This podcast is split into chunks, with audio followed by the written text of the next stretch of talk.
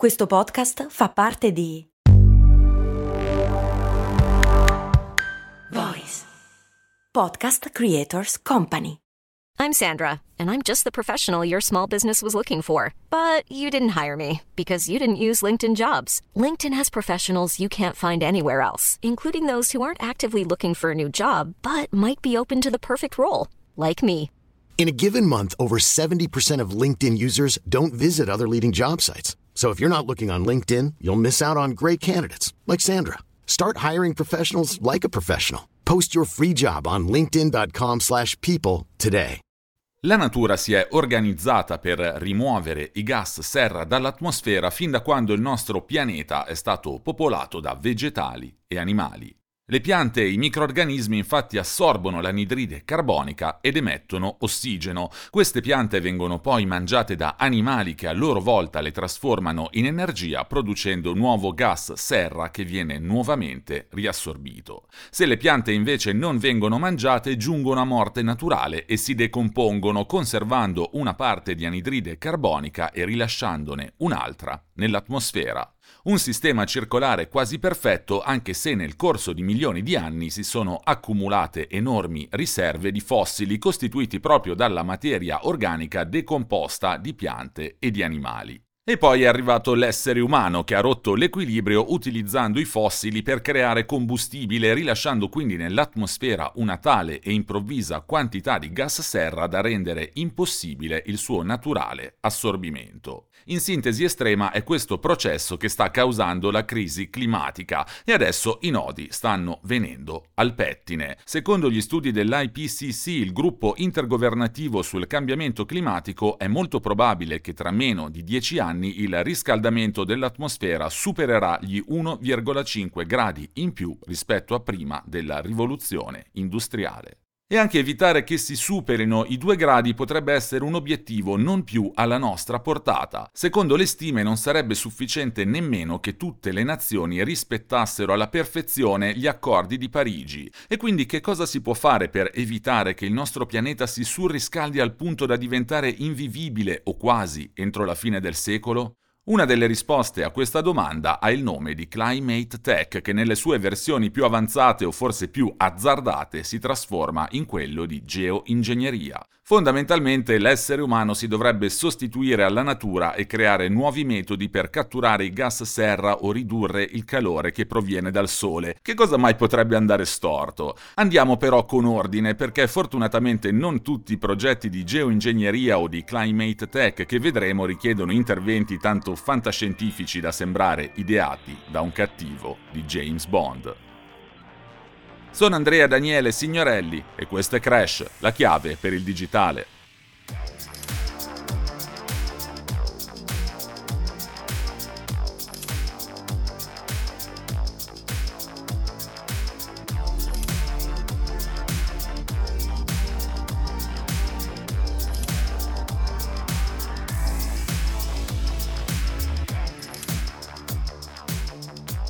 Allora, una delle soluzioni maggiormente studiate è anche quella, almeno dal punto di vista teorico, più semplice. Visto che gli alberi catturano i gas serra e producono ossigeno, si potrebbe procedere a una graduale riforestazione del pianeta.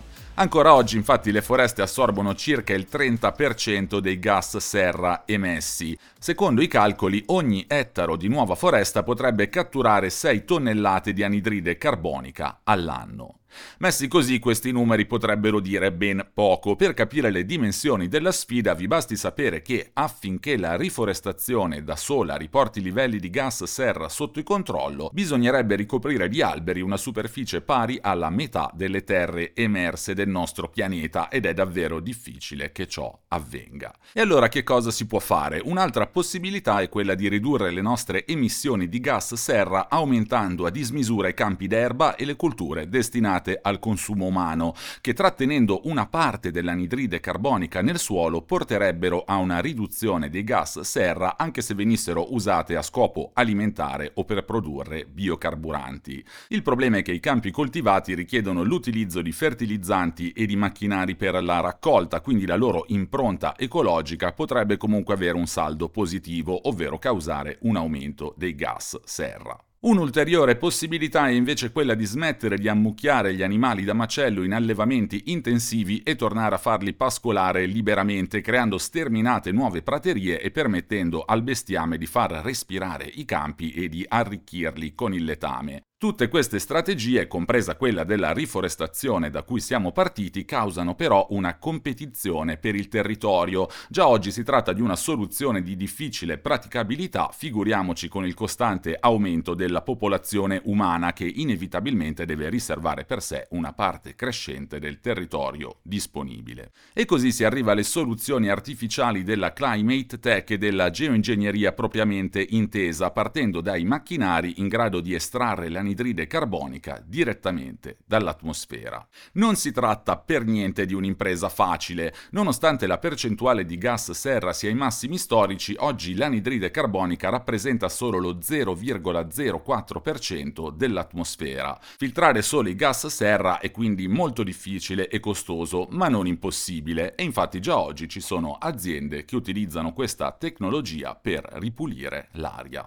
La prima è Carbon Engineering, che in Canada ha costruito un impianto che cattura circa una tonnellata di gas serra al giorno. Una seconda azienda, Climeworks, ha costruito tre impianti in Islanda, in Svizzera e in Italia in grado di raccogliere complessivamente 1100 tonnellate di anidride carbonica all'anno. Tutti i gas serra catturati però devono trovare un loro riutilizzo oppure venire stoccati da qualche parte. Climeworks a questo scopo trasforma l'anidride carbonica in roccia basaltica, in fertilizzanti o in metano da usare come carburante per i camion. Non male, ma anche in questo caso è troppo presto per pensare di aver individuato una soluzione. Secondo il già citato IPCC, per evitare che il nostro pianeta si surriscaldi eccessivamente dovremmo catturare come minimo 100 gigatonnellate di anidride carbonica entro il 2100. Praticamente dovremmo riuscire ad aumentare il tasso attuale di 800.000 volte entro la fine del secolo, trovando anche un modo per riutilizzare o stoccare una quantità di anidride carbonica colossale. Non sarà una passeggiata anche se Climeworks sostiene che entro il 2025 sarà in grado di catturare l'1% delle emissioni di CO2 di tutto il mondo. Non sarà per niente facile, ma è proprio sulla possibilità che grazie all'innovazione tecnologica e puntando su aziende come Carbon Engineering o Climeworks si possa mitigare la crisi climatica che stanno scommettendo gli investitori. Dai 14,9 miliardi di dollari investiti nel 2019 nelle start-up della Climate Tech si è passati ai 53 miliardi del 2021, cifra che è stata poi eguagliata anche nel 2022, nonostante le difficoltà legate alla complicata fase economica economica e geopolitica e nonostante le stime non siano tutte concordi, l'anno scorso il settore della climate tech ha infatti ricevuto finanziamenti per circa 50 miliardi. Secondo un report di PVC, oggi oltre un quarto di tutti gli investimenti si sta riversando su start-up attive nei settori delle auto elettriche, del cemento emissioni zero, dell'idrogeno verde, delle tecnologie per la rimozione dell'anidride carbonica, della produzione di energia pulita, dell'innovazione agricola, per esempio semi e piante che resistono alle temperature sempre più elevate e altro ancora. Nel complesso negli ultimi anni sono sorti 47 unicorni, ovvero start-up valutate oltre un miliardo di dollari nel solo campo della climate tech. Sebbene gli Stati Uniti la facciano ancora da padrone con 26 unicorni a stelle e strisce, è di primo piano anche la presenza cinese che ha 7 unicorni e tedesca con 5. Le difficoltà dei mercati hanno infatti penalizzato soprattutto le società i cui modelli di business davano già parecchi motivi di scetticismo e non sembrano invece invece aver intaccato le più serie e promettenti aziende del settore. È per esempio il caso della regina della climate tech, ovvero la svedese Northvolt, produttrice di batterie per auto elettriche che ha raggiunto una valutazione da 20 miliardi di dollari e sta diventando la società di riferimento di un settore di cruciale importanza. Nel complesso è infatti sempre il settore energetico, che comprende principalmente eolico, solare e batterie, quello su cui si punta maggiormente, tanto che nel 2022 ha conquistato il 53% dei finanziamenti totali della Climate Tech. La seconda area per investimenti è invece quella dei trasporti, ma a crescere rapidamente è anche un campo al quale si tende a pensare poco, ovvero le costruzioni, capitanate dalle start-up che si occupano della ricerca nel campo del cosiddetto cosiddetto cemento a emissioni zero. Quello brevettato a Cambridge, per esempio, sfrutta il riciclo dell'acciaio. Che lo sviluppo di soluzioni che mirano a salvaguardare il pianeta dipenda così fortemente dai cicli finanziari e dalle conseguenti attenzioni degli investitori fa una certa impressione, soprattutto perché fa temere che un peggioramento della situazione economica o magari una nuova area particolarmente attrattiva come per esempio l'intelligenza artificiale possa prosciugare i fondi destinati alla climate tech. Nessun settore nel mondo delle start-up può essere a prova di recessione, ha per esempio spiegato Rajesh Swaminathan di Cosla Ventures. Detto ciò, oggi c'è un senso di urgenza molto maggiore riguardo ai rischi climatici rispetto a dieci anni fa, quando questo settore ha subito una prima e gravissima crisi in realtà c'è anche chi vede il lato positivo di far dipendere così direttamente dal mercato la possibilità di individuare prodotti e servizi in grado di contrastare i cambiamenti climatici.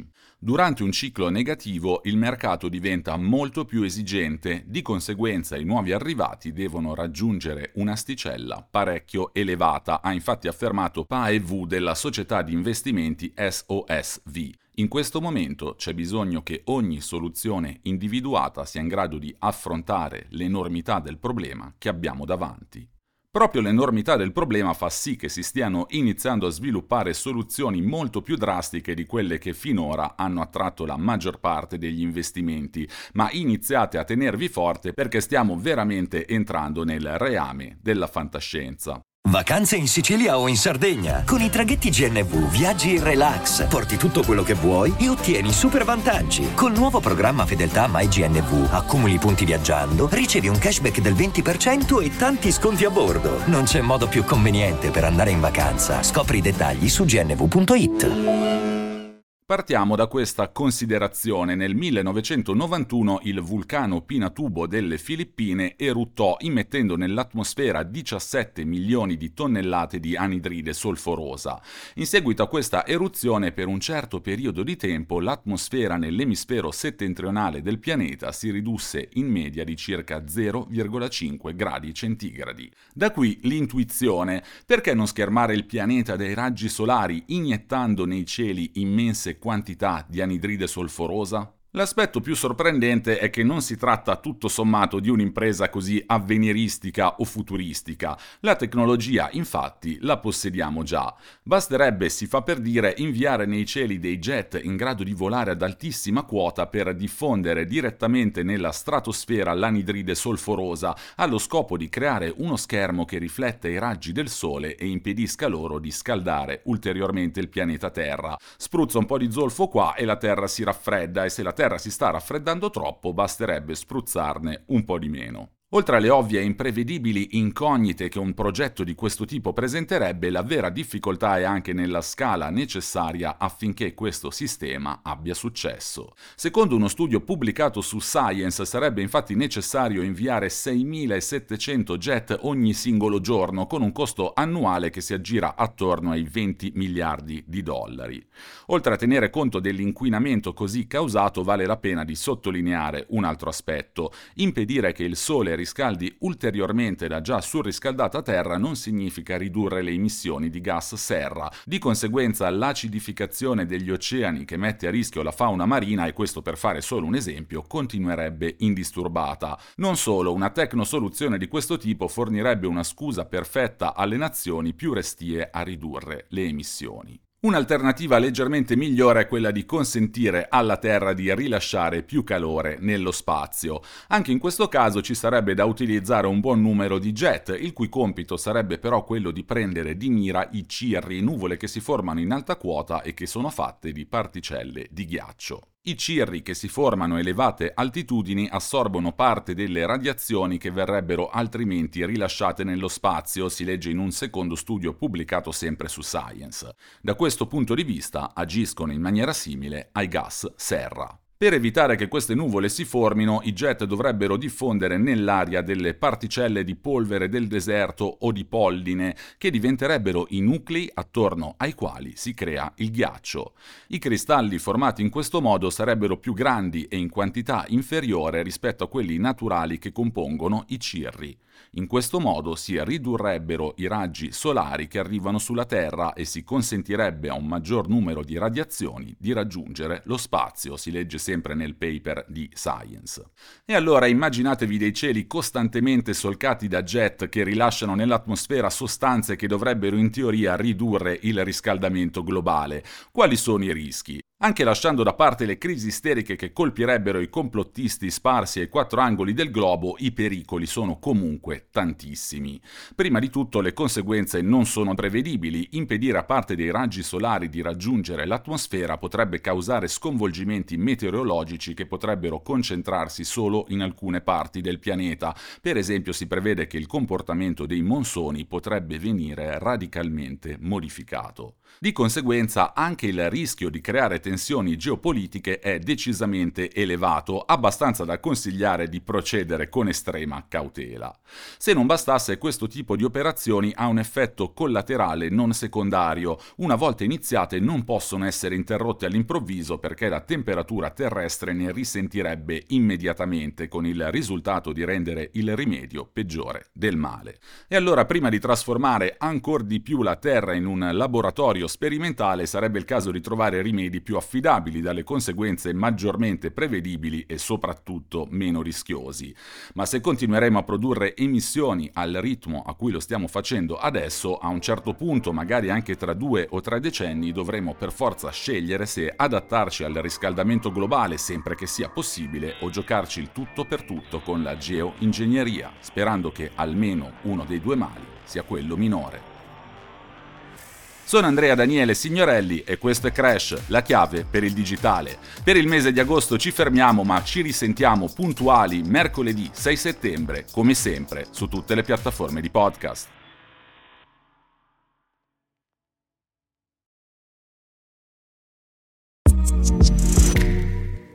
Segui i podcast di Voice sulla tua app di podcast preferita. E se sei un utente Prime, ascoltalo senza pubblicità su Amazon Music.